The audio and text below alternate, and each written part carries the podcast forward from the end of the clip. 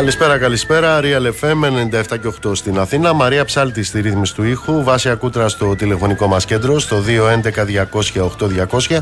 Ηλεκτρονική τρόπη επικοινωνίας ε, με SMS, γραφετερία, αλκενό το μήνυμά σας και αποστολή στο 19600 με email στη διεύθυνση στούντιο papakirialfm.gr. Νίκος Μπογιόπουλος, στα μικρόφωνα του αληθινού σταθμού της χώρας. Θα είμαστε μαζί μέχρι τις 9. Χθες λοιπόν, όταν άκουσα τις ε, δηλώσεις της κυρίας ε, Λαγκάρντ, καταρχάς να σας θυμίσω ποια είναι η κυρία Λαγκάρντ. Η κυρία Λαγκάρντ ήταν μεταξύ εκείνων των βρικολάκων που το 2010 ε, έπιναν ε, το αίμα του ελληνικού λαού παρέα βεβαίως με τους ντόπιους ε, συμμάχους και πολιτικούς φίλους τους από τη θέση του Διεθνούς Νομισματικού Ταμείου η κυρία Λαγκάρντ. Ήταν τότε που το Διεθνές Νομισματικό Ταμείο ήταν το 1 τρίτο της Τρόικας. Επειδή οι βρικόλακες, οι πολιτικοί βρικόλακες δεν πάνε χαμένοι σε αυτή τη ζωή η κυρία Λαγκάρντ τώρα έχει πιάσει δουλειά, έχει πιάσει πόστο ε, στο άλλο στασίδι της Τρόικας. Είναι δηλαδή επικεφαλής της Ευρωπαϊκής Κεντρικής Τράπεζας, διότι θυμάστε τι ήταν η Τρόικα, έτσι. Η Τρόικα ήταν, είναι και είναι ε, δουνουτού και ήταν και Ευρωπαϊκή Κεντρική Τράπεζα και Ευρωπαϊκή Κεντρική Επιτροπή. Τώρα λοιπόν από αυτή τη θέση η κυρία Λαγκάρντ που μας ήρθε εδώ και μας επισκέφθηκε και ζήτω και η επενδυτική βαθμίδα την οποία έχουμε κατακτήσει μας είπε λοιπόν η κυρία Λαγκάρντ ότι η Ελλάδα λέει είναι παράδειγμα έμπνευσης. Είναι παράδειγμα έμπνευσης. Μόλις το άκουσα λοιπόν αυτό, ξέρετε τι μου ήρθε στο μυαλό; Μου ήρθε στο μυαλό εκείνο το τραγούδι που είχε γράψει πριν από 40 περίπου χρόνια ο Μίκης Θοδωράκης, η Αρκούδα.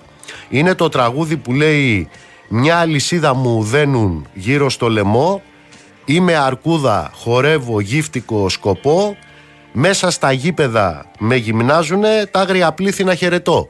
Αυτό θυμήθηκα. Γιατί τώρα το θυμήθηκα αυτό; Ακούστε λοιπόν ε, γιατί είμαι θα παράδειγμα έμπνευσης ως Ελλάδα. Μας το είπε η κυρία Λαγκάρντ. Είμαστε λοιπόν παράδειγμα έμπνευσης διότι 12 χρόνια μετά από το πρώτο αίμα οι μισθοί στην Ελλάδα είναι ακόμα κάτω από εκείνους που ήταν το 2009.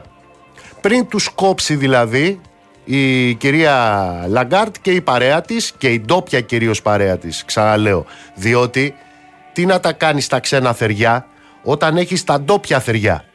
Οι μισθοί λοιπόν 12 χρόνια μετά είναι κάτω από εκείνους του 2010-2009. Είμαστε παράδειγμα έμπνευσης για την κυρία Λαγκάρντ και για τους ντόπιους βέβαια φίλους της γιατί οι συντάξεις είναι κομμένες. Είναι κομμένες οι συντάξεις από τότε, από το πρώτο αίμα των ε, πρώτων ε, μνημονίων.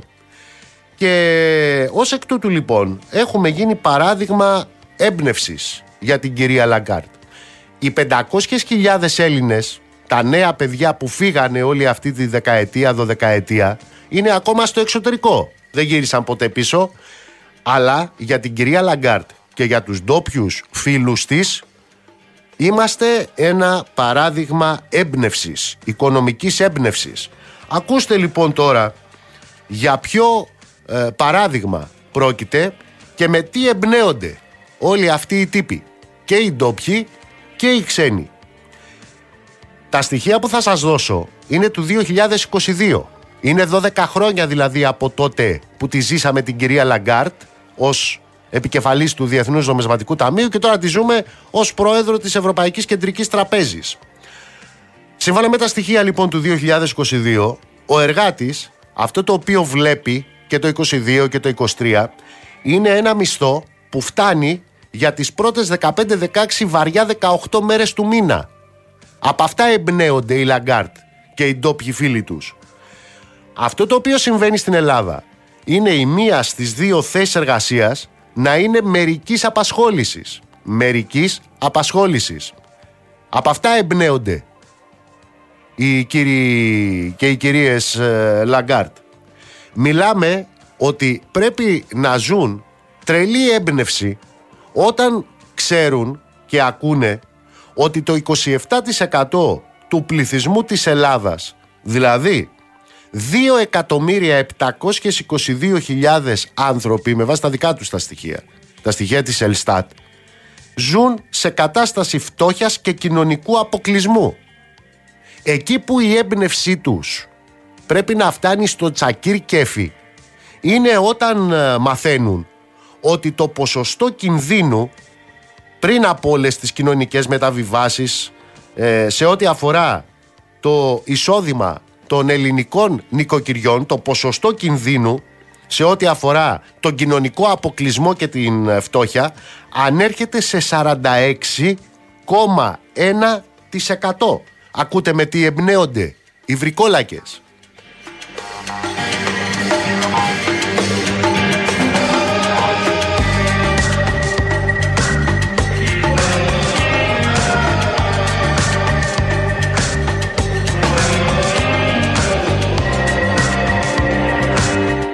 Αυτά είναι λοιπόν τα έργα τους ε, στην Ελλάδα. Ωστόσο πανηγυρίζουν για αυτά. Και δεν είναι ότι πανηγυρίζουν. Μας βάζουν και μας να πανηγυρίσουμε Με το γεγονός ότι τους εμπνέουμε Γιατί είμαστε, γίναμε και συνεχίζουμε να είμαστε Τα πειραματόζωα, τα πειραματόζωά τους. Και ξέρετε πότε ήρθε η κυρία Λαγκάρντ Και πανηγύρισε γιατί η Ελλάδα λέει είναι παράδειγμα έμπνευσης σε ό,τι αφορά την ασκούμενη οικονομική πολιτική. Πότε ήρθε; Ήρθε και μας το είπε αυτό την ημέρα που ανακοινώθηκαν τα στοιχεία για την ασύλληπτη φορολεηλασία την οποία υφίσταται ο ελληνικός λαός. Προσέξτε, ανακοίνωσαν μόλις χτες ένα αιμοσταγές και ματωμένο πλεόνασμα της τάξης λέει σκάρτο των 6 δισεκατομμυρίων έχουν ματωμένο πλεόνασμα 6 δισεκατομμύρια μέσα στο εννιάμινο του 2023. Ε,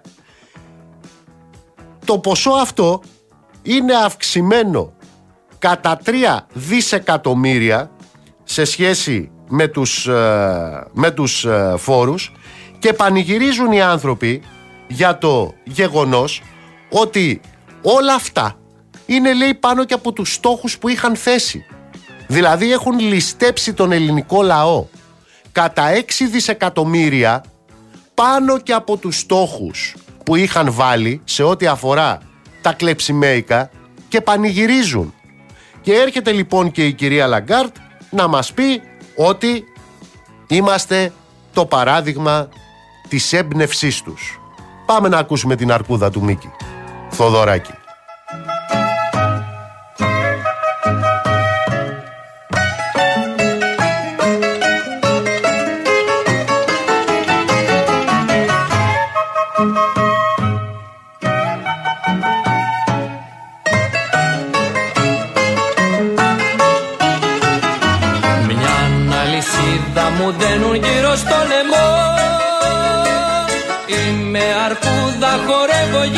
Σκοπό. Είμαι αρκούδα, χορεύω γυφτικό σκοπό. Μια αλυσίδα μου δένουν γύρω στο λαιμό. Μέσα στα γήπεδα με γυμνάζουνε Τα αγρία πελίτινα χαιρετώ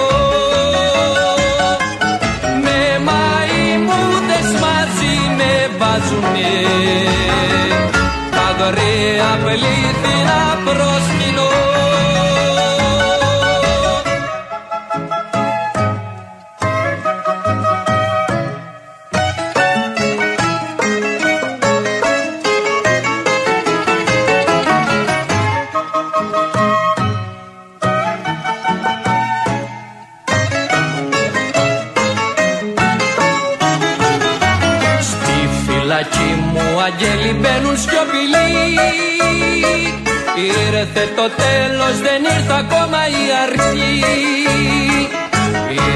το τέλος δεν ήρθε ακόμα η αρχή.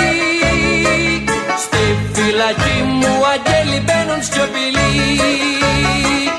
Μέσα στα γήπεδα με γυμνάζουνε Τα γρία να χαιρετώ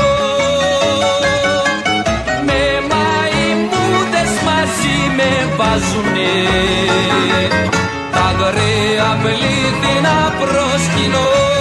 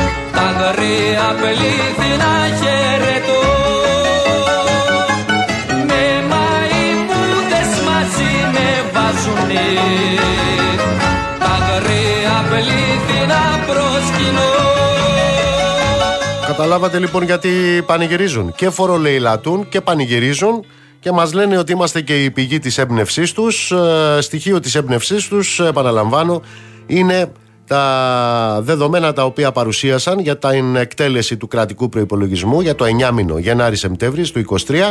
Έχουμε λοιπόν αυξημένα κατά 3 δισεκατομμύρια ευρώ τα έσοδα τα οποία ήταν ε, κατά 3 δισεκατομμύρια ευρώ επαναλαμβάνω πάνω από τους ε, στόχους πιο πάνω και από τους ε, στόχους που είχαν θέσει. Για να καταλάβετε τώρα το μέγεθος της ε, φορολιστίας που τους κάνει να μας εμφανίζουν ως παράδειγμα έμπνευσης για όλη την Ευρώπη και ενδεχομένως για όλο τον κόσμο τα έσοδα από ΦΠΑ μιλάμε για αυτή την στιγμή μορφή φορολιστίας τους έμεσους φόρους έτσι ε, ανήλθαν σε πάνω από 17 δισεκατομμύρια και είναι λέει αυξημένα πάνω από το στόχο, ακόμα και πάνω από το στόχο που είχαν βάλει, κατά 780 εκατομμύρια ευρώ. Έχουν βουτήξει δηλαδή, πέρα από τα ε, προϋπολογισμένα να βουτήξουν, βούτυξαν κι άλλα 780, χωρίς να τα έχουν προϋπολογίσει. Τα έσοδα από τους ειδικούς φόρους κατανάλωσης είναι πάνω από 5 δισεκατομμύρια. Εδώ ε, και αν γίνεται ληστεία, δεν έχει παρά να πάει κανείς ένα βενζινάδικο και θα καταλάβει. Εκεί που πλέον έχει ξεφύγει κάθε πράγμα ε, και κάθε μέτρο είναι τα έσοδα των φόρων εισοδήματος.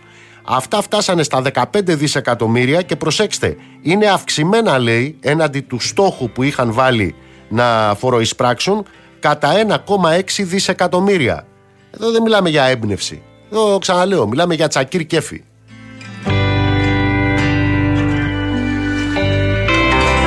Λοιπόν, αυτή είναι η μία μορφή του πολέμου. Τώρα πάμε στην άλλη μορφή του πολέμου, η οποία δεν μπορεί να πάρει πλέον κανένα μακιγιάρισμα. Αυτό το οποίο συντελείται στη Γάζα είναι μία γενοκτονία. Εδώ και 20 μέρες το Ισραήλ συνεχίζει χωρίς σταματημό τους δολοφονικούς βομβαρδισμούς και τις θηριωδίες κατά των Παλαιστινίων έχοντας βεβαίως την αμέριστη στήριξη των Αμερικάνων, της Ευρωπαϊκής Ένωσης, του ΝΑΤΟ. Όλοι αυτοί δεν συνεχίζουν να συγκεντρώνουν δυνάμεις στην ε, περιοχή, στρατιωτικές δυνάμεις. Πλέον, με βάση τα στοιχεία τα οποία έρχονται από τη Γάζα, οι νεκροί Παλαιστίνοι ξεπερνούν τις 7.000, συγκεκριμένα μιλάμε για 7.028 νεκρούς, εκ των οποίων 2.913 είναι παιδιά από την έναρξη των Ισραηλινών βομβαρδισμών στην ε, λωρίδα της Γάζας από τις 7 Οκτωβρίου. Σύμφωνα με τα στοιχεία, 1.709 είναι γυναίκες από τους 7.000 ε, και πλέον νεκρούς και έχουν καταμετρηθεί 18.484 άνθρωποι τραυματίες. Για να γίνει αντιληπτό και με έναν ακόμα τρόπο τι συμβαίνει αυτή την ώρα στη Γάζα, τι συμβαίνει αυτές τις 20 μέρες στη Γάζα, σε αυτές τις 20 μέρες αυτής της δολοφονικής μανίας που βαφτίζεται αυτοάμυνα από εκείνους οι οποίοι θέλουν να ισοφαρίσουν το αίμα των αθώων παιδιών της μιας πλευράς με τα αθώα θύματα της άλλης πλευράς αυτό το οποίο συμβαίνει σε αυτές τις 20 μέρες είναι τουλάχιστον το 45% των σπιτιών στην Γάζα να έχουν βομβαρδιστεί το 45% των σπιτιών να έχουν βομβαρδιστεί και να έχουν καταστραφεί ολικός ή μερικός. Μέσα σε αυτές τις 20 μέρες έχουν χτυπηθεί 219 εκπαιδευτικές μονάδες συμπεριλαμβανομένων 29 σχολείων του ΟΗΕ. Επαναλαμβάνω, συμπεριλαμβανομένων 29 σχολείων του ΟΗΕ. Εκτιμάται ότι είναι τουλάχιστον 1.400.000 άνθρωποι που έχουν ξεριζωθεί από τα σπίτια τους έχουν καταμετρηθεί τουλάχιστον 101 υγειονομικοί που έχουν δολοφονηθεί και πάνω από 100 που έχουν ε, τραυματιστεί είναι πάνω από 24 τα νοσοκομεία τα οποία βρίσκονται στη ζώνη της υποχρεωτικής εκένωσης που έχει διατάξει το Ισραήλ η χωρητικότητα των ε, εναπομεινάντων νοσοκομείων ξεπερνά πλέον το 150%. Εκεί υπάρχουν και τουλάχιστον 130 νεογνά που είναι σε θερμοκοιτίδες και κινδυνεύουν να πεθάνουν λόγω της διακοπής του ρεύματος που έχει επιβάλει το Ισραήλ. Η εικόνα, η καθημερινή στη Γάζα είναι άνθρωποι που ψάχνουν στα συντρίμια των σπιτιών που άφησαν οι Ισραηλινές βόμβες για να βγάλουν εγκλωβισμένους. Η καθημερινή εικόνα στη Γάζα εδώ και 20 μέρες είναι γονείς να αναζητούν τα παιδιά τους και παιδιά να αναζητούν τους γονείς τους μέσα στα συντρίμια.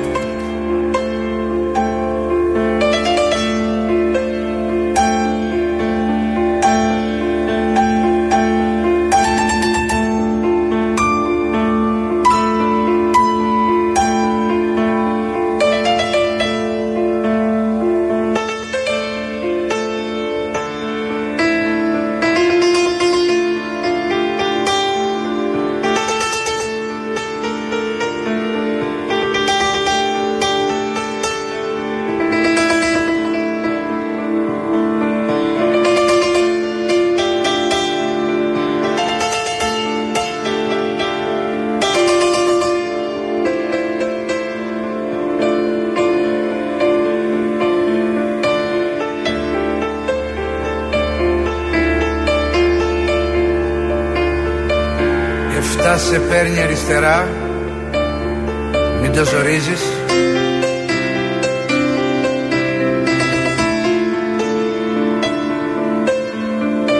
Μάτσο χωράνε σε μια κούφια να παλάμι.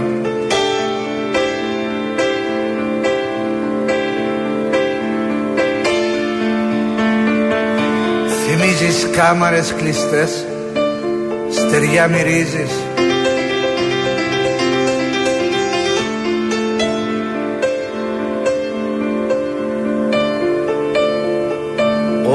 μικρός αχολογάει με ένα καλάμι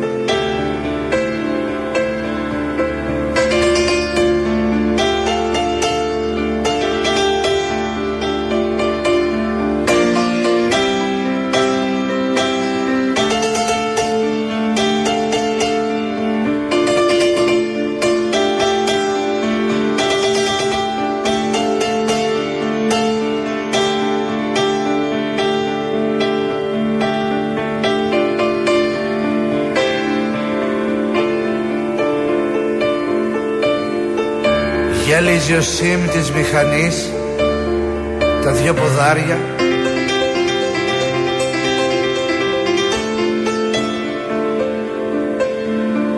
Ωραία κλαδώνει στην ανάγκη το τιμόνι.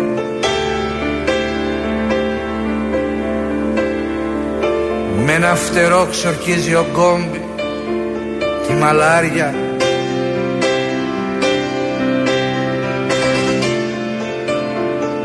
Ποιος στραβοκάνει σου χαρά μου πείτε ζυμώνει.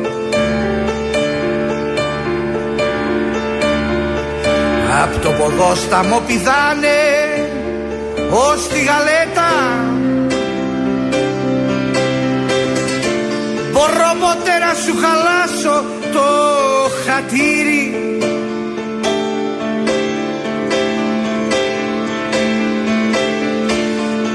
Κόρη ξανθή και γαλανή που όλο εμελέτα.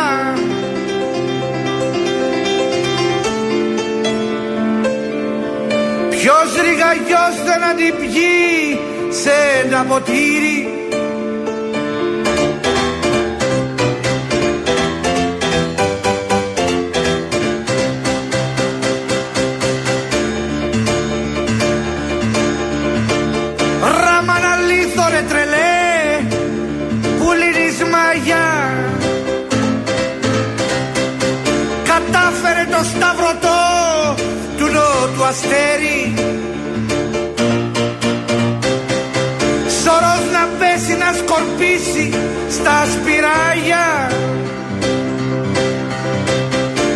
πες του κάτω από ένα δέντρο να με φέρει. Όταν του λείπει το λαχέρι μα ολογνέθη το πίθανο συνάφι να φρακώσει. Εστήρ πια βιβλική σκορπάς παίρνοντας μέθη μιλάς για την τρεκλίσμη διακόση Κουφός ο Σάλαχ το κατάστρωμα σαρώνει Αξιστρή καθάρισέ με απ' τη Μοράβια. Λοιπόν θα μείνουμε βεβαίως ε, στα όσα συγκλονιστικά και φρικόδη εξελίσσονται στη Μέση Ανατολή, στη Γάζα. Θέλω να καλησπερίσω και τον ευχαριστώ πολύ που είναι εδώ μαζί μας, τον κύριο Θόδωρο Τσίκα. Είναι πολιτικός επιστήμονας και διεθνολόγος. Κύριε Τσίκα, καλησπέρα. Γεια σας κύριε Παγιόπουλε. Ήθελα να σας ρωτήσω τι πιστεύετε, σε τι βαθμό οι ενέργειες και η στάση της διεθνούς κοινότητας μπορούν ε, να, επηρεάσουν σε αυτή τη φάση τις επόμενες κινήσεις του, του Ισραήλ; Κοιτάξτε, νομίζω ότι τώρα η, το μεγαλύτερο μέρος της διεθνούς κοινότητας ε, έχει πέσει πάνω στο Ισραήλ όχι για να μην γίνει η επιχείρηση, διότι αυτό κατά τη γνώμη μου είναι αποφασισμένο και κάποια στιγμή θα γίνει, αλλά στο πώς θα γίνει. Δηλαδή ότι θα πρέπει να τηρηθούν όσο είναι δυνατόν το διεθνές δίκαιο, το δίκαιο του πολέμου, το διεθνές ανθρωπιστικό δίκαιο, οι συμβάσεις της Γενέβης για την προστασία μάχων, μη στρατιωτικών στόχων κλπ. Έτσι ώστε να ελαχιστοποιηθούν ε, οι, οι ζημίες και οι απώλειες και ανθρώπινων ζώων και ζημίες σε υποδομές, ε, πολιτικές υποδομές, όχι στρατιωτικές υποδομές έτσι. Λοιπόν, νομίζω ότι, νομίζω ότι η πίεση είναι, είναι σε αυτό το κομμάτι. Φαίνεται ότι ε, κατά κάποιο τρόπο και η Ισραηλινή ηγεσία δεν το, δεν το αγνοεί εντελώς. Νομίζω δηλαδή ότι ακόμα και η, ας πούμε αυτός ο χρόνος που παρεμβάλλεται ε, μπορεί να οφείλεται και στο ότι κάποια σχέδια ας πούμε κάπως μετατρέπονται προκειμένου να αλλάξει, να μετατραπεί, να τροποποιηθεί ε, ο, ο τρόπος της στρατιωτικής επιχείρησης. Ακριβώς για να μην έρθουν πλήρως σε σύγκρουση με αυτό που οι περισσότεροι ε, στη διεθνή κοινότητα λένε. Αλλά φυσικά αυτό είναι κάτι το οποίο μένει να αποδειχθεί. Ε, κύριε Τσίκα, σε περίπτωση χερσαίας επέμβασης στη Λωρίδα της Γάζας, πέρα από το τι μπορεί να σημαίνει αυτό στο πεδίο και στο σημείο που θα εξελιχθεί, ε, μπορεί να επιφέρει διάχυση σύγκρουση στη Μέση Ανατολή; Κοιτάξτε, ε, για να τα λέμε τα πράγματα με το όνομά τους, ε, διάχυση υπό την έννοια ότι θα επεκταθεί στην ευρύτερη περιοχή θα συμβεί. Δεν σας ακούμε, δεν ξέρω αν έχουμε επαφή με τον κύριο Τσίκα. Βάσια, κάνε μια προσπάθεια γιατί έπεσε η τηλεφωνική μας ε, γραμμή. να μπορέσουμε να την αποκαταστήσουμε. Έλεγα προηγουμένως σε ό,τι αφορά τα στοιχεία τα οποία υπάρχουν για αυτές τις 20 μέρες. Επαναλαμβάνω μιλάμε για πάνω από 7.000 νεκρούς Παλαιστίνιους, 2.913 είναι τα παιδιά, πάνω από 1.700 είναι οι γυναίκες. Μιλάμε δηλαδή για το 60% των θυμάτων άμαχος πληθυσμός μιλάμε για θύματα γυναικόπαιδα.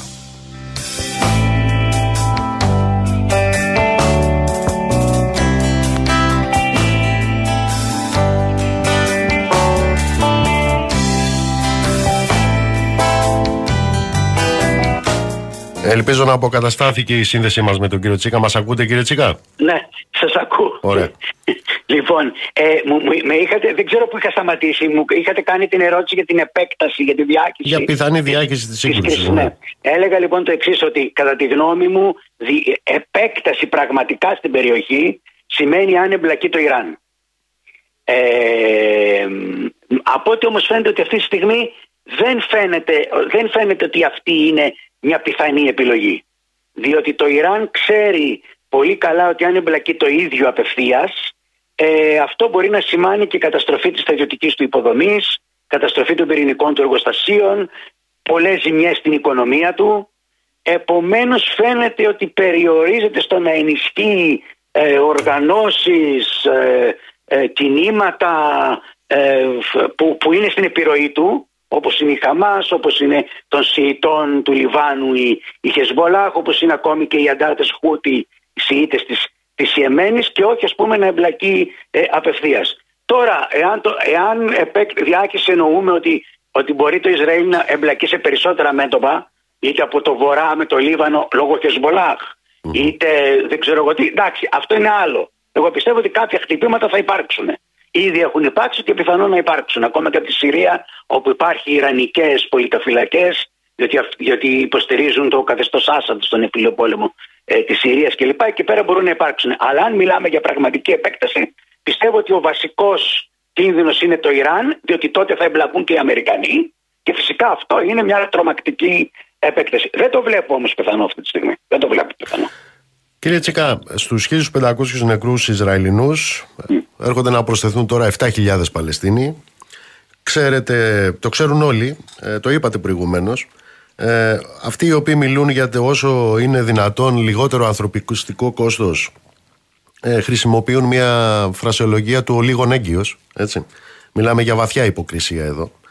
Η ερώτηση που τίθεται γιατί δεν ξέρει και πού να βάλει κανείς τη ζυγαριά. Δηλαδή οι 7.000 τώρα ε, είναι στα πλαίσια του ανεκτού ανθρωπιστικού κόστους.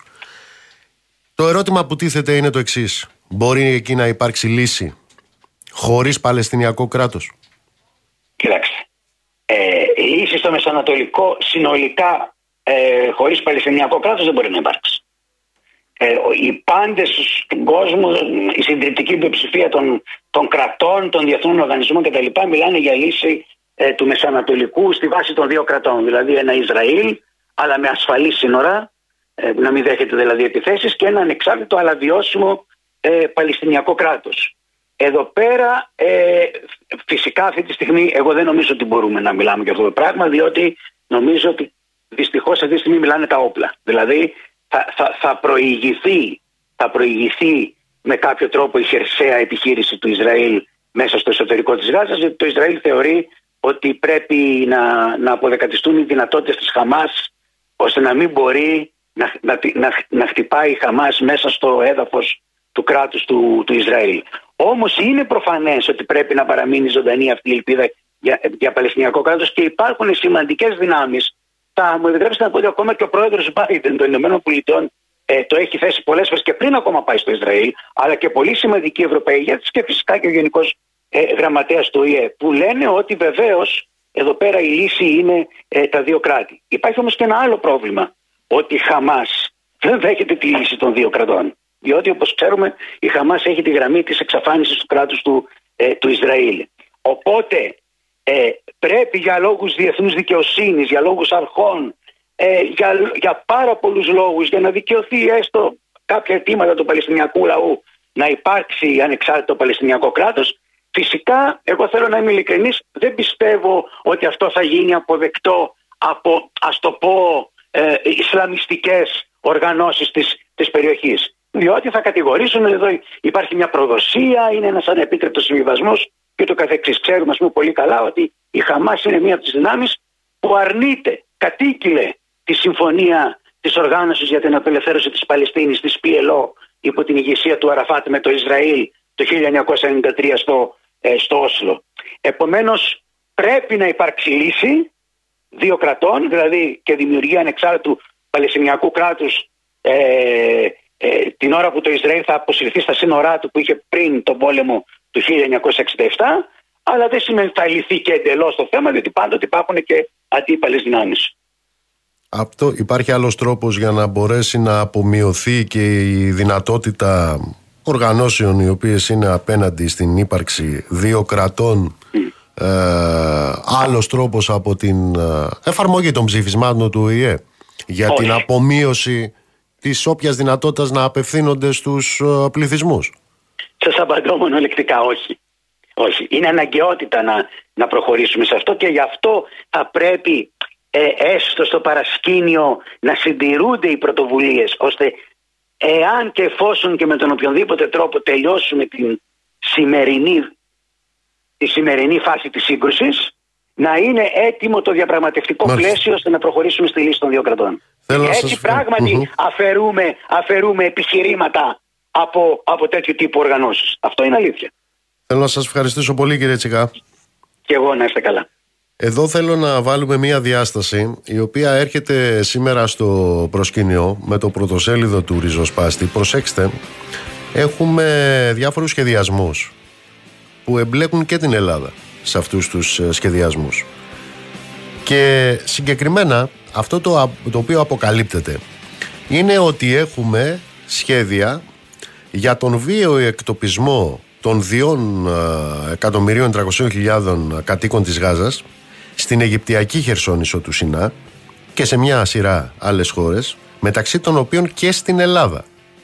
Αυτά είναι σχέδια τα οποία φέρονται να τα επεξεργάζονται επιτελεία της Ισραηλινής κυβέρνησης και αυτή είναι μία ακόμα επιβεβαίωση όλων αυτών των πολύμορφων συνεπειών αυτής της βαθιάς εμπλοκής της χώρας μας σε αυτούς τους ε, σχεδιασμούς και των Αμερικάνων και του ΝΑΤΟ και της Ευρωπαϊκής Ένωσης στη Μέση Ανατολή. Συγκεκριμένα, υπάρχει δημοσίευμα Ισραηλινής εφημερίδας που επικαλείται απόρριτο έγγραφο της ε, Ισραηλινής Υπουργού Πληροφοριών το οποίο αναφέρεται σε τρία εναλλακτικά σενάρια για την επόμενη μέρα για την ε, ημέρα δηλαδή μετά την ολοκλήρωση της ε, επίθεσης του Ισραήλ εναντίον της Λωρίδας της Γάζας. Σύμφωνα με αυτό το έγγραφο, το σενάριο που κατά τους συντάχτες του έχει θετικά λέει και μακροπρόθεσμα στρατηγικά αποτελέσματα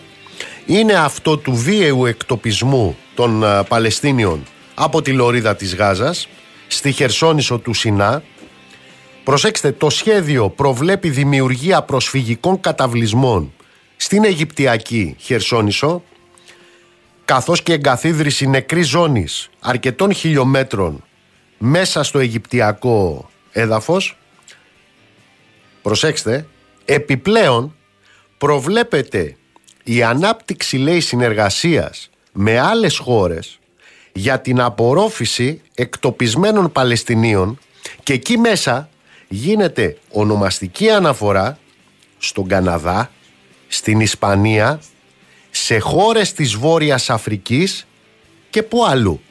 Στην Ελλάδα. Επαναλαμβάνω, στην Ελλάδα. Το δημοσίευμα αναφέρει ότι αυτό το εν λόγω απόρριτο έγγραφο αντανακλά λέει προτάσεις της Υπουργού δεν αποτελεί επίσημο κυβερνητικό σχέδιο, ωστόσο μια σειρά Ισραηλινοί σχεδιασμοί βίαιου εκτοπισμού των Παλαιστινίων από τη λωρίδα της ε, Γάζας προς την Αίγυπτο και άλλες χώρες όπως και από τη Δυτική Όχθη προς την Ιορδανία επανέρχονται όπως όλοι ακούμε και βλέπουμε όλο και πιο έντονα στο προσκήνιο. Το ερώτημα λοιπόν που τίθεται και τίθεται προς την ελληνική πια κυβέρνηση είναι πολύ συγκεκριμένο. Υπάρχουν τέτοια σχέδια εκτοπισμού Παλαιστινίων στην Ελλάδα. Υπάρχουν. Και τι θέση παίρνει η κυβέρνηση για αυτές τις αποκαλύψεις; Και τι εννοούσε άραγε ο κύριος Μητσοτάκης στην επίσκεψή του στο Ισραήλ ότι η κυβέρνησή του θα προσφέρει όπως είπε όποια βοήθεια του ζητηθεί; Θα απαντήσει η κυβέρνηση. Θα απαντήσει.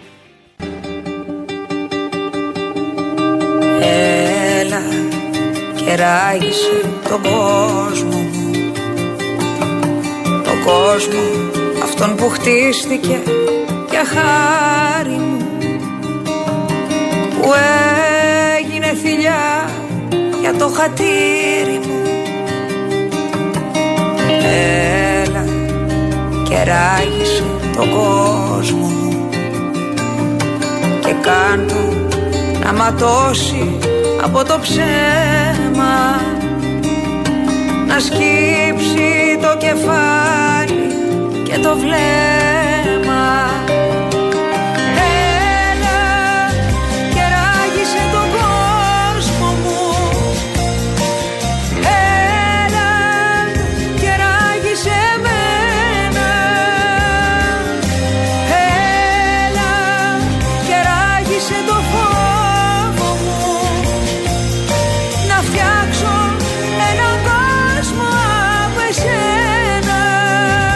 Να στείλω πολλούς χαιρετισμούς στο Δημήτρη στη Γερμανία. Δεν έχω εικόνα για αυτό που με ρωτάς, Δημήτρη μου, για την κυρία που γράφεις. Να στείλω χαιρετισμούς στο Γιάννη στην Καβάλα, στην Τζίνα, στον Άγγελο και την Ιωάννα, στον Πετράν.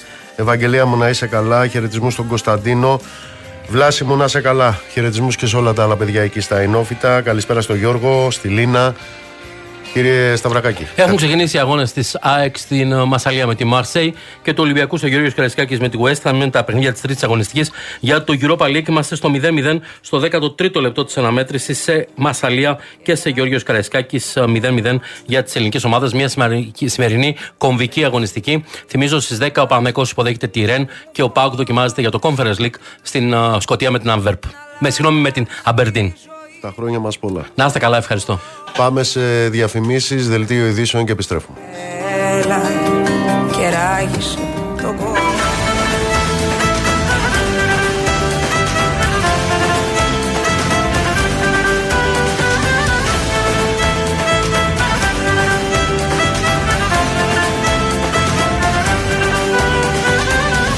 Είναι η αγάπη μια ζωή που σπαρταράει είναι μια μάνα που την πνίγει ο καημός. Είναι ένας άγγελος που πέφτει και πονάει.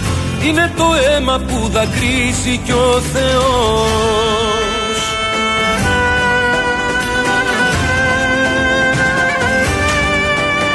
Το φως που γίναμε τη νύχτα την νικάει. Είμαστε μάτια μου η γη κι ο ουρανός. Αυτό το μίσος μόνο με ρωτά περνάει. Έτσι γεννιέται η ελπίδα κι ο σασμός.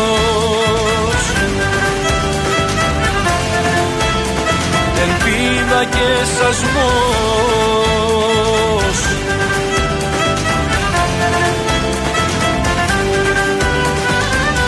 Είναι ο ήλιος που φοβάται να γελάει. Είναι ο πατέρας που θρυνεί γονατιστός Πάμε να σβήσουμε αυτό που μας πονάει Να πλύνουμε τα λάθη που γεννά ο θυμός.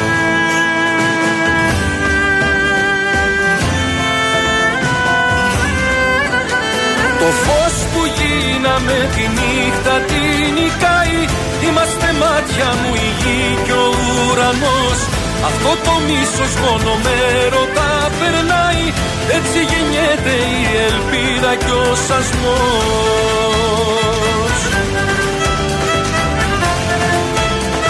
Ελπίδα και σασμός.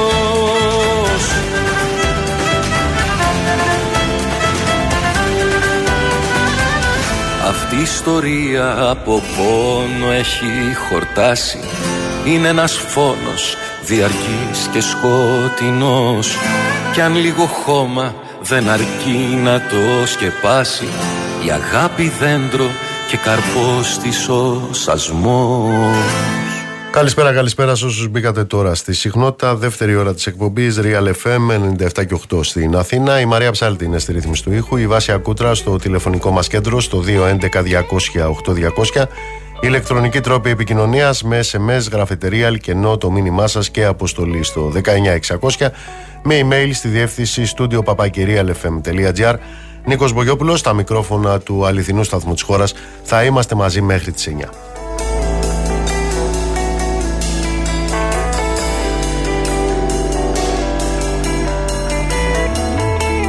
Να στείλω χαιρετίσματα στον Κώστα τον Παπά, να σε καλά Κώστα μου, στο Στάθη που μας ακούει από το Σικάγο. Μόσχα μου θα το δω αυτό που έστειλες. Καλησπέρα στο Γιώργο, στο Βαγγέλη. Καλησπέρα στο φίλο του Βασίλη, στο Χελμό. Δεν χρειάζεται κανένα σχόλιο, Βασίλη. Κύριε Γιάννη από το Μπρούκλιν, αγνοείτε στοιχειώδη πράγματα σε ό,τι αφορά το Παλαιστινιακό. Γνωρίζετε όμως άπτεστα την Ισραηλινή προπαγάνδα κανένα κράτος δεν απέρριψαν οι Παλαιστίνοι. Οι Παλαιστίνοι αυτό το οποίο απέρριψαν είναι την νομιμοποίηση του Απαρχάιτ, την ε, νομιμοποίηση της κατοχής τους και την νομιμοποίηση ενός προτεκτοράτου το οποίο τους το εμφάνιζαν σαν τάχα μου κράτος. Αυτό απέρριψαν κύριε Ιωάννη από τον Μπρούκλιν.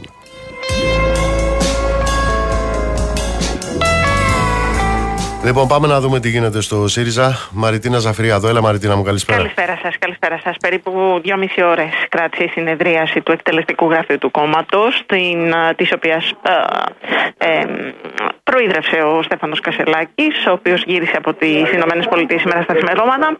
Ε, τι ζήτησε, ζήτησε να χαμηλώσουν οι τόνοι. Δήλωσε ότι ο ίδιος θα καταβάλει κάθε δυνατή προσπάθεια για την ενότητα του κόμματος, αλλά φάνηκε να επιμένει στις ε, διαγραφές, στις προτάσεις του για διαγραφές αυτών των τεσσάρων στελεχών που έχει ήδη ε, παραπέμψει στην, ε, ε, στο όργανο, στην Επιτροπή Διοντολογίας. Ε, είπε ότι δεν τον ενοχλεί η πολιτική κριτική, οι διαφορετικές πολιτικές απόψεις, αλλά κατά τον ίδιο έχουν ξεπεραστεί κάποια όρια και αυτό δεν μπορεί να το αποδεχτεί κανένας ποτέ σε κανένα κόμμα σε όλο τον κόσμο. Είπε ότι θέλει ενότητα, θα καταβάλει και ο ίδιος κάθε, δυνατή, κάθε δυνατή προσπάθεια για την ενότητα, αλλά ζήτησε να μην αμφισβητείται η εντιμότητα του κόμματος, η εντιμότητα των στελεχών του ΣΥΡΙΖΑ και η δική του ε, αναφέρθηκε σε αριστερή ηθική που πρέπει να τιμούν όλοι με τη συνολική τους εικόνα και ζήτησε να δείξουν όλοι αυτοσυγκράτηση και να χαμηλώσουν οι τόνοι, να κατέβουν στην κοινωνία και να πάνε εκεί με προτάσεις. Ε, η συνεδρίαση ολοκληρώθηκε λίγο μετά τις 7 το απόγευμα. Να θυμίσουμε ότι δεν έχει ε, κάποιο είδους αποφασιστική πολιτικό ρόλο το εκτελεστικό γραφείο. Είναι μια μικρή πολιτική γραμματεία, εν πάση περιπτώσει, αν μπορεί κανείς να το πει έτσι. Συν του ότι ένα ενδιαφέρον ακόμη στοιχείο στη σημερινή ημέρα ήταν η συνάντηση του κυρίου Κασελάκη με τον κύριο Τσακαλώτο. Ε, οι δύο άντρες να πούμε ότι είχαν επικοινωνήσει και όταν βρισκόταν στις Ηνωμένες Πολιτείες Αμερικής ο κύριος Κασελάκης. Ε, σύμφωνα με πληροφορίες, λοιπόν, η συνάντηση ήταν σε καλό κλίμα ε, και ο, ο κύριος Τσακαλώτος είχε, είχε ζητήσει να αποσύρει ο Στέφανο Κασελάκης στις διαγραφές των στελεχών του κόμματος, θεωρώντας ότι μέσα σε αυ... με μια τέτοια κίνηση καλής θέλησης θα βελτιωνόταν το κλίμα και στο εσωτερικό του κόμματος και θα μπορούσε να συζητηθεί έτσι με ηρεμία το μέλλον του ΣΥΡΙΖΑ. Οι πληροφορίες μας αναφέρουν ότι ο πρόεδρος του ΣΥΡΙΖΑ ε, είπε ότι η κριτική πρέπει να γίνεται και είναι καλό να γίνεται, αλλά μόνο μέσα στα κομματικά όργανα, αφήνοντας εχμέ κατά των στελεχών που επιλέγουν να το κάνουν μέσω των μέσων μαζικής ενημέρωσης και δι τηλεόρασης.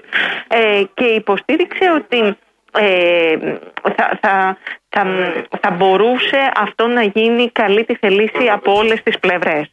Τώρα, το κλίμα ήταν βαρύ ε, και κατά τη διάρκεια της συνεδρίασης φαίνεται όμως ότι ε, αυτό που είχε σκοπό να κάνει ο κύριος Κασελάκης να στείλει ένα ε, μήνυμα ενότητας και του τρόπου με το οποίο θα μπορούσε αυτό να επιτευχθεί έγινε, τουλάχιστον σε πρώτη φάση. Εδώ είμαστε και περιμένουμε τις επόμενες συνεδριάσει των άλλων οργάνων προκειμένου να έχουμε αποφάσεις. Θυμίζω στις 11 Νοεμβρίου Κεντρική Πολιτική Επιτροπή ε, για να μπορέσουμε, εφόσον περάσουμε αυτό το σκόπελο, να πάμε στο συνέδριο του κόμματος. Το Φλεβάρι. Μαριτίνα, μου σε ευχαριστώ πολύ. Καλή. Λοιπόν, αφού ο κύριος Κασελάκης θέλει να τον αντιμετωπίζουμε πολιτικά ε, και αυτή ήταν και η πρόθεσή μας εξ αρχής αλλά βέβαια ε, αυτό είναι πάρα πολύ δύσκολο όταν ο κύριος Κασελάκης ε, και οι υπόλοιποι του ΣΥΡΙΖΑ αυτό το οποίο έχουν φέρει στο προσκήνιο είναι ένα reality το οποίο είναι και πέραν των ορίων των παρατράγουδων είναι ένα παρατράγουδο reality αυτό είναι δύσκολο να τους αντιμετωπίσει πολιτικά Αφού όμως ε, θέλουν ε, πολιτική αντιμετώπιση, πολύ ευχαρίστως. Για πάμε να ακούσουμε τον κύριο Κασελάκη στο σύνδεσμο των Ελλήνων βιομηχάνων. Έχετε απέναντί σας τον πρόεδρο μιας αριστερής παράταξης. Συγχρόνως έχετε απέναντί σας έναν αριστερό επιχειρηματία, ο οποίος έζησε το δικό του αναπτυξιακό όνειρο, δυστυχώς εκτός Ελλάδας, αλλά το έζησε και καταλαβαίνει την αξία του ρίσκου που παίρνετε κάθε μέρα όπως καταλαβαίνει και την αξία των ανθρωπίνων σχέσεων στην καθημερινότητά σας. Ο ΣΥΡΙΖΑ Προοδευτική Συμμαχία περνάει στο επόμενο στάδιο της ιστορικής του πορείας. Εκείνο μιας σύγχρονης αριστεράς η οποία δεν δαιμονιοποιεί τη λέξη κεφάλαιο αλλά την βλέπει ως ένα εργαλείο για την ευημερία.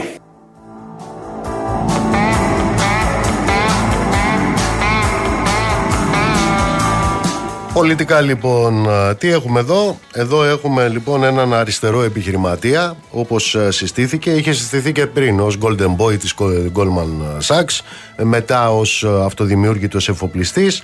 Ε, ένας αριστερός επιχειρηματίας λοιπόν, ο οποίος ε, έχει βαθιά κατανόηση. Καταλαβαίνει τα ρίσκα των ε, βιομηχάνων. Και επίσης ε, δεν δαιμονοποιεί και την λέξη κεφάλαιο. Αλίμονο τώρα αν δαιμονοποιούσαμε λέξεις. Αυτό λοιπόν το οποίο δεν καταλαβαίνει ο κύριος Κασελάκης, ο οποίος τυχαίνει πλέον να είναι και πρόεδρος κόμματος, είναι πως όταν μιλάμε για κεφάλαιο, δεν μιλάμε για λέξη, μιλάμε για μια κοινωνική σχέση.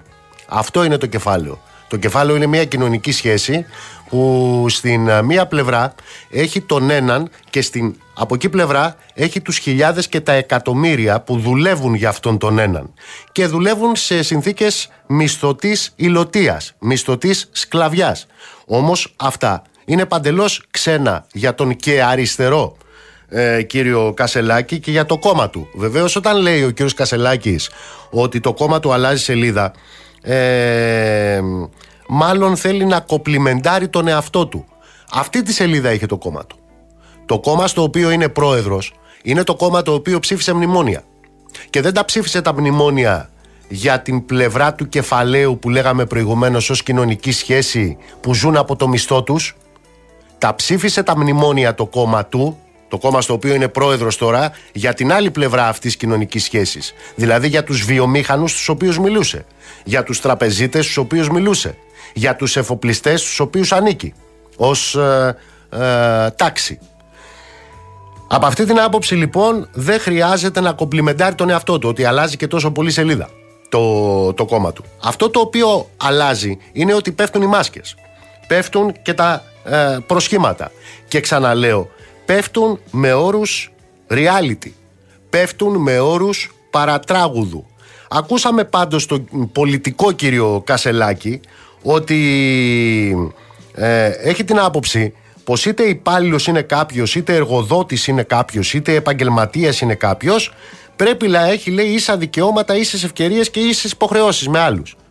Προφανώς το αμερικάνικο όνειρο που έζησε ο κ. Κασελάκης, εκεί που 50 εκατομμύρια άνθρωποι ζουν με συσίτια, τον έκαναν να αντιληφθεί αυτή την ανύπαρκτη ισότητα.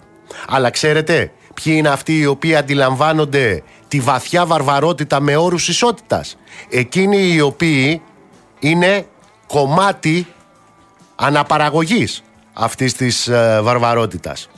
Ως εκ τούτου λοιπόν, αυτό το οποίο έχουμε εδώ, αφού λοιπόν θέλουν όλο αυτό επαναλαμβάνω το παρατράγουδο reality να το αντιμετωπίσουμε με πολιτικούς όρους.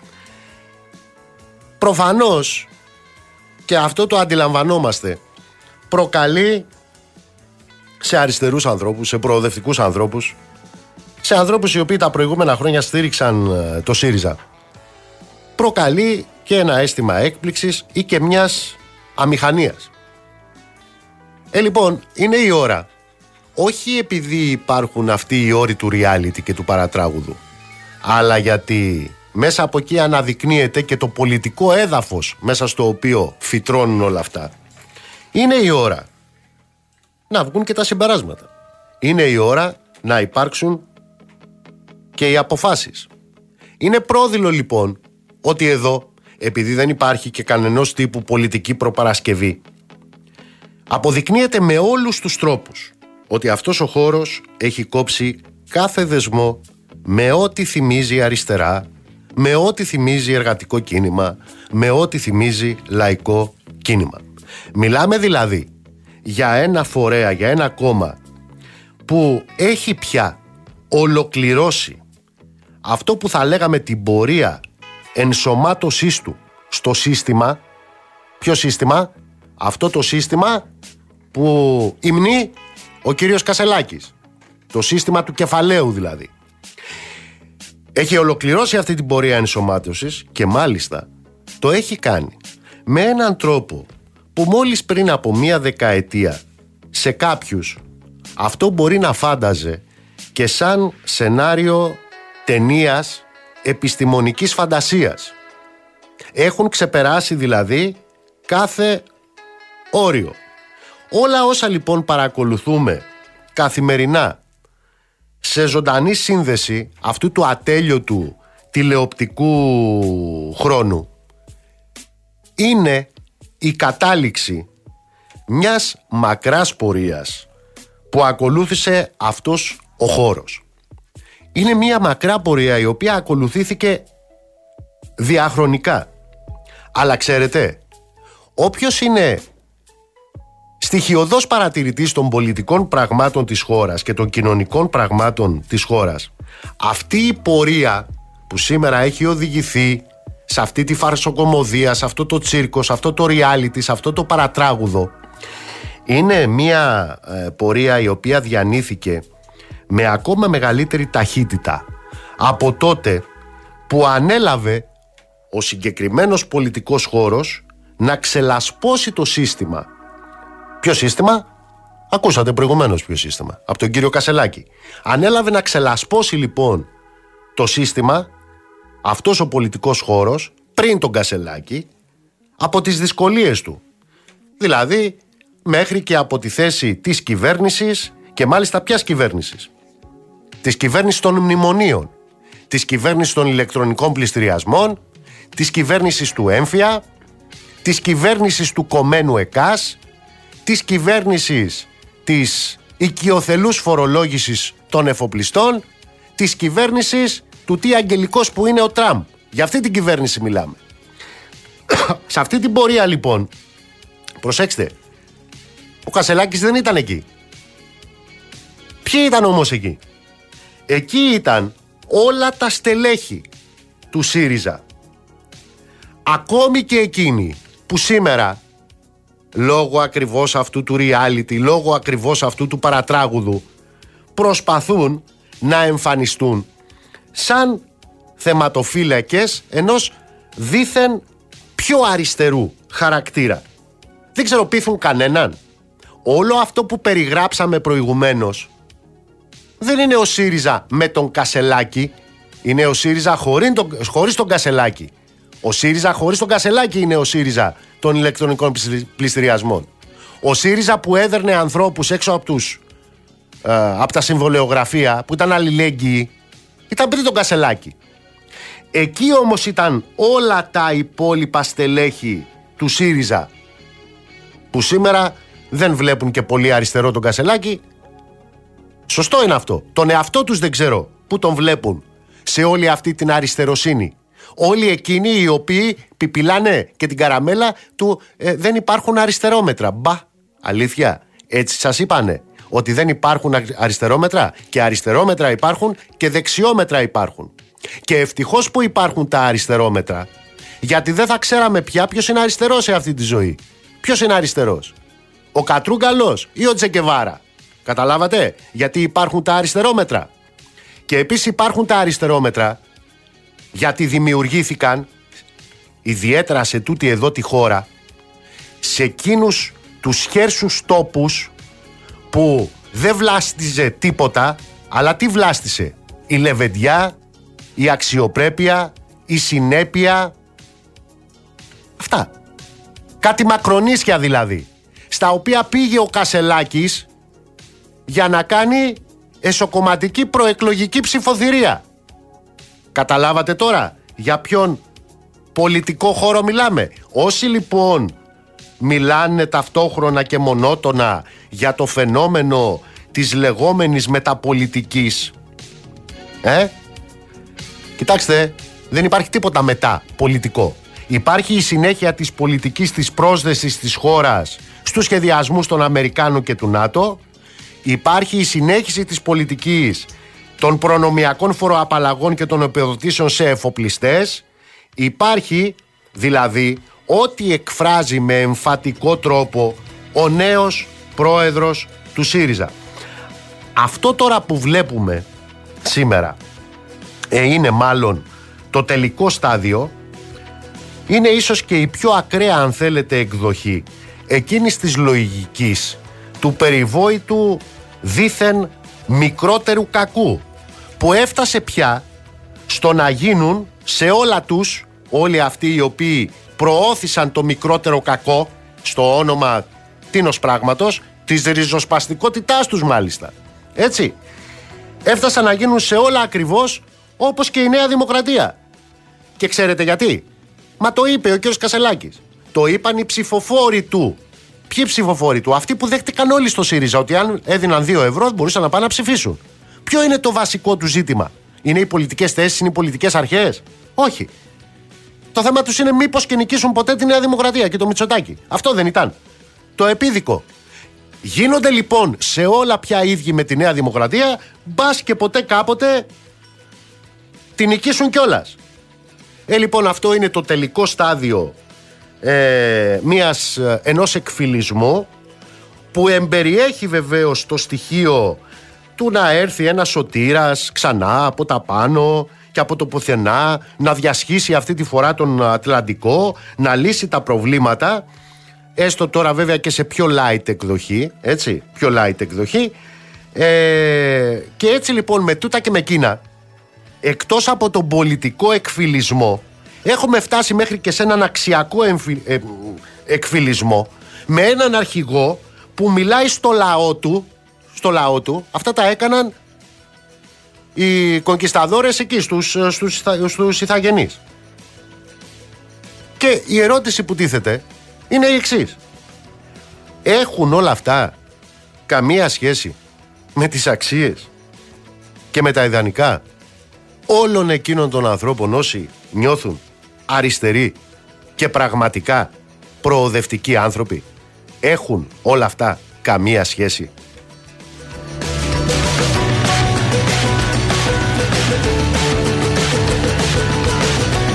Λοιπόν, να σας πω ότι η θρυλάρα προηγείται της West Ham. Κύριε Σταυρακάκη, τι γίνεται; Με τέρμα του αδυναμίας σου, του Κώστα Φορτούνη. Χρήστος Μεγκλίδη, ε, Γιώργο Καραϊσκάκη. Χρήστο.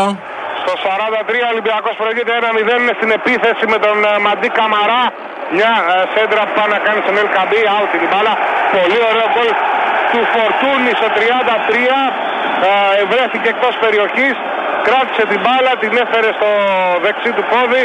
Έκανε 2-3 μέτρα πλησίασε στην περιοχή και με ένα ε, σουτ στη γωνιά του Αρεολά έχει βάλει τον Ολυμπιακό μπροστά στο σκόρο Ολυμπιακός Βεστάμ 1-0 σε ένα τέλειο παιχνίδι από την πλευρά της ελληνικής ομάδας ανασταλτικά και επιθετικά. Ακόμη 1,5 λεπτό πριν από το τέλος του χρόνου. Ευχαριστούμε Είναι... τον Χρήστο Μεγκλίδη. Στην Γαλλία η Μαρσέη προηγείται 1-0 της ΑΕΚ με γκολ του Βιτίνια από το 27ο λεπτό. Οι απόψινοί αγώνες για το Europa League στις 9 θα είμαστε μαζί με την uh, μετάδοση των αγώνων.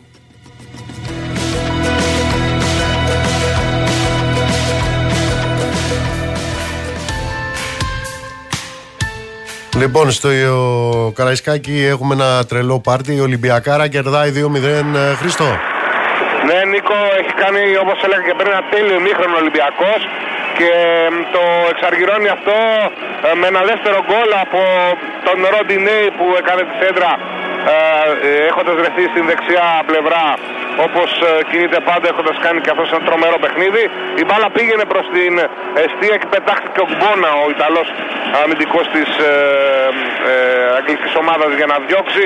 Έκανε λάθος υπολογισμό, κακό κόψιμο, πέρασε την μπάλα πάνω από τον τερματοφυλακά του και έτσι έγινε το 2-0 στις καθυστερήσεις του πρώτου μέρους. Ο Ολυμπιακός West Ham 2-0 ε, σε, σε μια βραδιά που εξελίσσεται ε, ε, ονειρικά για τον Ολυμπιακός και μακάρι να συνεχιστεί έτσι μέχρι το τέλος της αναμέτρησης και φτάνει τρεις υπέρ πολύτιμη βαθμοί στην προσπάθεια πρόκρισης. Θα είμαστε εδώ μέχρι τις 9. Θα σε ξαναβγάλουμε στο τρίτο γκολ της ε, Θρυλάρας Χριστό. Να σε καλά. Έλα, και η ΑΕΚ να πω ότι οι καθυστερήσεις ε, τελειώνουν τώρα για το πρώτο μέρος. Χάνει 1-0 στην Μασαλία η ΑΕΚ από την Μαρσέη. Μαρσέη ΑΕΚ 1-0. Σε δευτερόλεπτα θα έχουμε το φινάλε του πρώτου μέρου στη Μασαλία. Ευχαριστούμε.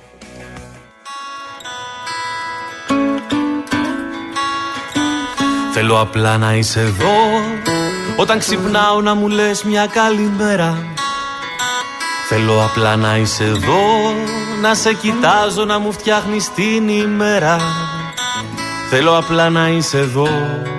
Όταν γυρνάω από τη δουλειά και είμαι χάλια Θέλω απλά να είσαι εδώ. Να μου μιλάς για διακοπές και ακρογιάλια. Να είσαι εδώ κι ας μου γκρινιάζεις Και ας μου κάνεις το δωμάτιο άνω κάτω.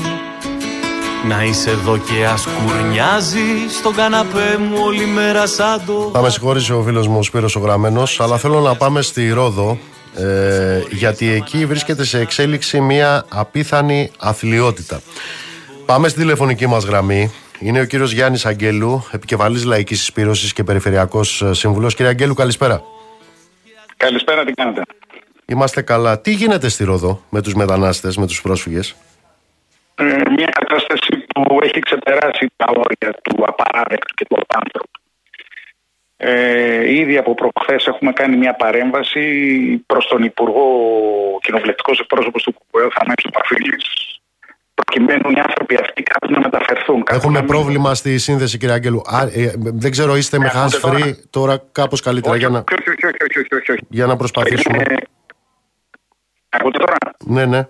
Για πείτε μας. Λοιπόν, ε, έκανε μια παρέμβαση ο κοινοβουλευτικός Όχι, είναι δύσκολη η τηλεφωνική σύνδεση. Θα κάνουμε προσπάθεια να επιχειρήσουμε να αποκαταστήσουμε τη γραμμή. Λοιπόν, ε, να σας πω ε, εισηγητικά και εισαγωγικά ότι έχουμε σοβαρό θέμα στην ε, Ρόδο. Έχουμε εκατοντάδες ε, πρόσφυγες οι οποίοι βρίσκονται σε, σε, άθλιες, ε, σε άθλιες συνθήκες. Ε, υπάρχουν από ό,τι φαίνεται αντιδράσεις, έτσι τουλάχιστον λένε διάφοροι ηθήνοντες εκεί και γι' αυτό λέει δεν προχωρούν στη στέγαση και την προσωρινή τους φιλοξενία ε, μιλάμε για μια κατάσταση ε, μισανθρωπισμού η οποία εξελίσσεται στα πάρκα της πόλης.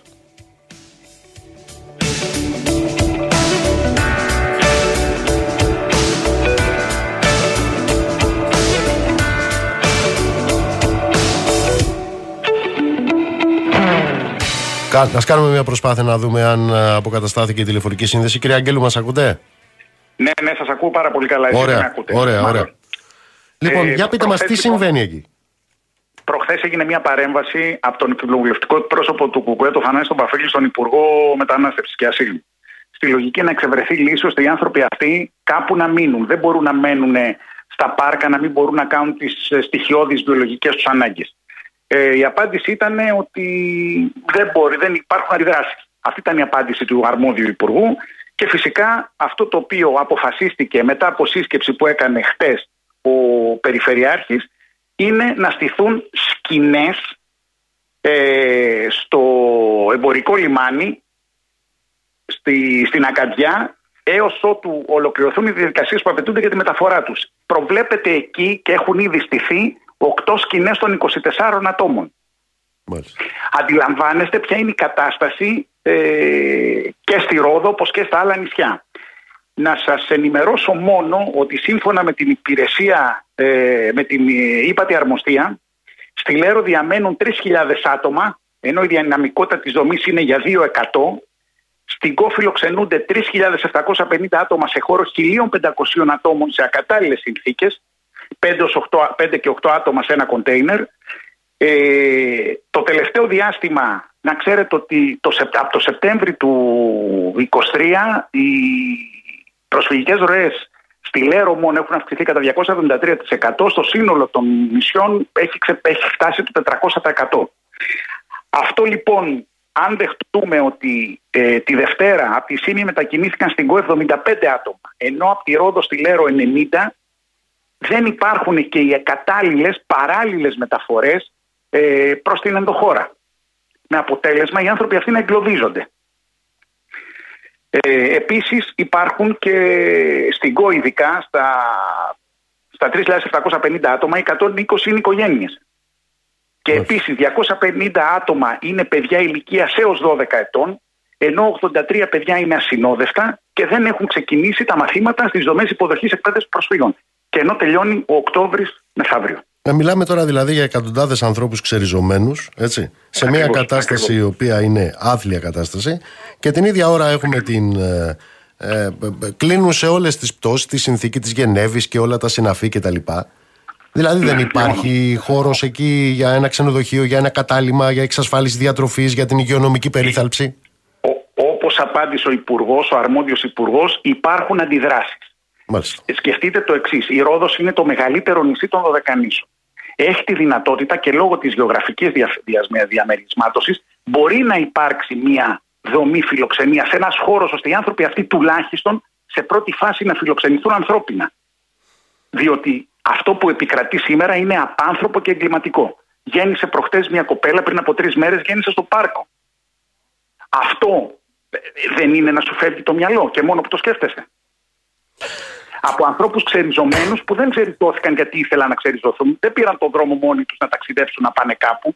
Υποχρεώθηκαν να φύγουν λόγω των συνθήκων που επικρατούν στις πατρίδες τους. Είναι Σύριοι και Παλαιστίνοι κατά βάση αυτή και να, φα... και να σκεφτείτε ότι ακόμη δεν έχουμε δεχτεί ε, την κατάσταση της Μέσης Ανατολής στην Ελλάδα. Πού την περιμένουμε βέβαια. Κύριε Αγγέλου, θέλω να ευχαριστήσω θερμά για την ενημέρωση. Ευχαριστώ πολύ. Εγώ σας ευχαριστώ. Να είστε καλά, καλό βράδυ.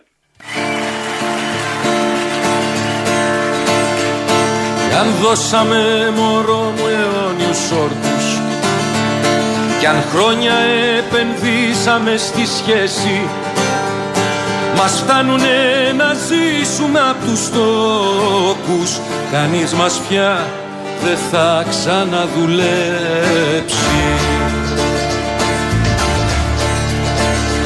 Κι αν σου είπα πως θα πέθαινα για σένα κι αν κάποτε για μένα ήσουν κάτι Κι αν είχαμε τα πάντα μοιρασμένα Ας το αγάπη μου να πάει νερό κι αλάτι.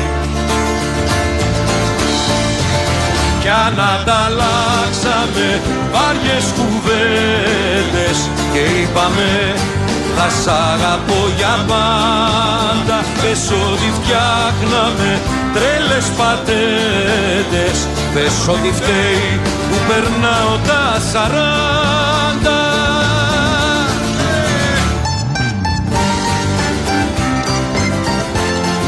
Να στείλω χαιρετισμού στον Γιώργο τον Βλάχο, στον Τεό, στην κυρία Ελπίδα, να είστε καλά, στην ε, κυρία Ελένη, επίσης να είστε καλά. Να στείλω χαιρετίσματα στο Γιάννη στη Νέα Υόρκη. Τι να σου κάνω, Ρε Γιάννη, τι να σου κάνω. Εσύ θα είσαι με τη West Ham και εγώ θα είμαι με τον Ολυμπιακό. Καλησπέρα στο Θήμιο, καλησπέρα στον Κωστή που μας ακούει από την ε, Ταραγώνα στην Ισπανία. Ε, κυρία Αλέξανδρε, είναι φανερό ότι γνωρίζετε απολύτως για τι πράγμα μιλάτε. Θα το έχετε μάθει λόγω του τσουξίματος. Μένεις μόνο στις κακές μας τις στιγμές Λοιπόν, πάμε να δούμε τι γίνεται στον κόσμο. Τζένι Κρυθαραέλα, Τζένι μου καλησπέρα. Καλησπέρα και θα ξεκινήσουμε απόψε από τις Ηνωμένες Πολιτείες, καθώς το ΜΕΙΝ έχει σημάνει συναγερμός. Η κυβερνήτρια της περιοχής δήλωσε στη συνέντευξη τύπου πριν από λίγα λεπτά ότι τουλάχιστον 18 τελικά είναι οι νεκροί και όχι 22 που είχε δοθεί αρχικά στη δημοσιότητα και τουλάχιστον 13 τραυματίες από το μακελιό που έλαβε χώρα στην ε, περιοχή. Είναι ασύλληπτος ακόμη ο δράστης, ο 40χρονος Ρόμπερτ Κάρντ, ο οποίος χτύπησε με ημιαυτόματο του φέκι τρία σημεία της πόλης. Πήγε με το αυτοκίνητό του ε, με τη σειρά σε καθένα από αυτά. Έχουν περίπου απόσταση 10 λεπτά με το αυτοκίνητο το ένα με το άλλο. Ε, και πρόκειται για έναν χώρο όπου παίζεται μπιλιάρδο αλλά και γίνονται πάρτι για παιδιά, παιδικά πάρτι κυρίως. Πρόκειται για ένα κέντρο διανομής σούπερ μάρκετ του μεγαλύτερου στις Ηνωμένες Πολιτείες, καθώς και για έναν χώρο εστίασης. Χώροι δηλαδή που είχαν πάρα πολύ κόσμο τη στιγμή που επιτέθηκε. Αυτή τη στιγμή η οδηγία που έχει δοθεί στους κατοίκους των κομιτιών που ίσως βρίσκεται εκεί ο δράστης είναι να μείνουν στα σπίτια τους, να μην βγαίνουν έξω καθώς η αστυνομία και όλες οι αρμόδιες αρχές έχουν εξαπολύσει ανθρωποκυνηγητό για τον εντοπισμό του δράστη. Ο Ρόμπερτ Καρντ είχε κάνει θητεία στον Αμερικανικό στρατό ως εκπαιδευτής ε, όπλων ε, έχει μεγάλη εμπειρία σε αυτό το κομμάτι και έχει στην κατοχή του και αρκετά όπλα νόμιμα. Το τελευταίο διάστημα είχε παρουσιάσει ψυχικά προβλήματα όπως αναφέρεται στο αρμόδιο κέντρο πληροφόρησης και δεδομένων του Maine.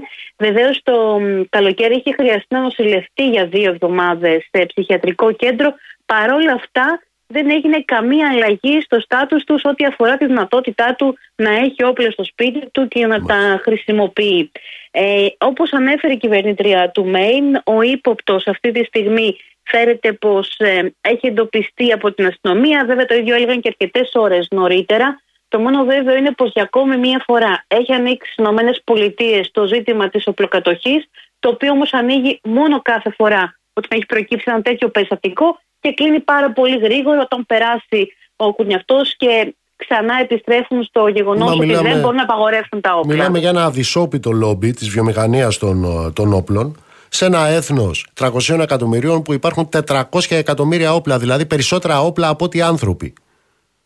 Έτσι είναι και δυστυχώς φαίνεται πως δεν υπάρχει καμία πρωτοβουλία αυτή τη στιγμή που να μπορεί να ανατρέψει αυτή την κατάσταση, καθώς το νομικό καθεστώς είναι πάρα πολύ συγκεκριμένο. Τζένι, μου σε ευχαριστώ πολύ.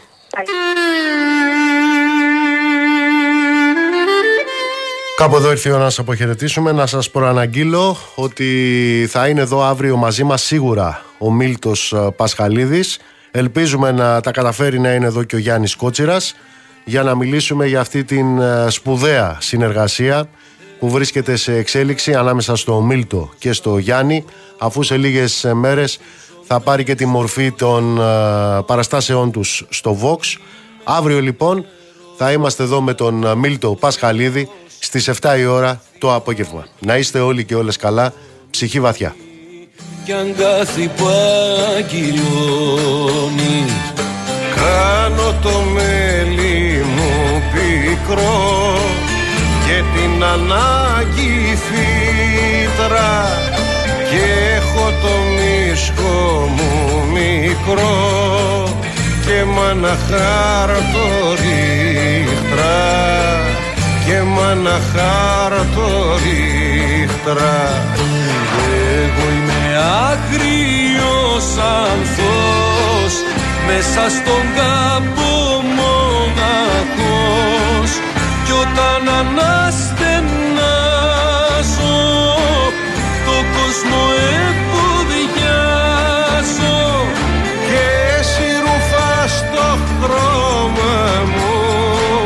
σαν μαύρη πεταλούδα και με φυλάς στο στόμα μου δειλά σαν τον Ιούδα δειλά σαν τον Θεός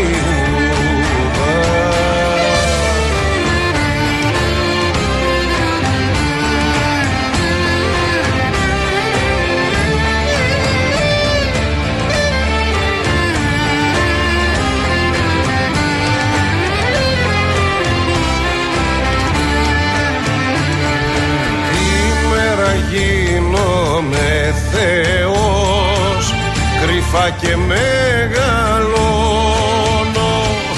Κι όταν μου παίρνουνε το φως τη νύχτα μαραζώνω.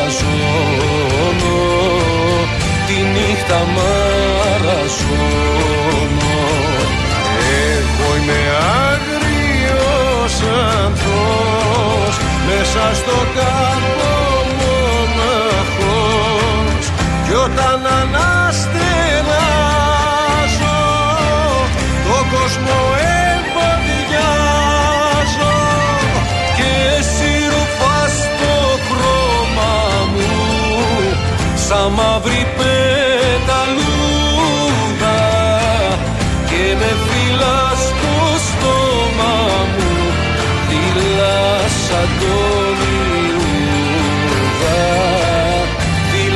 essa dor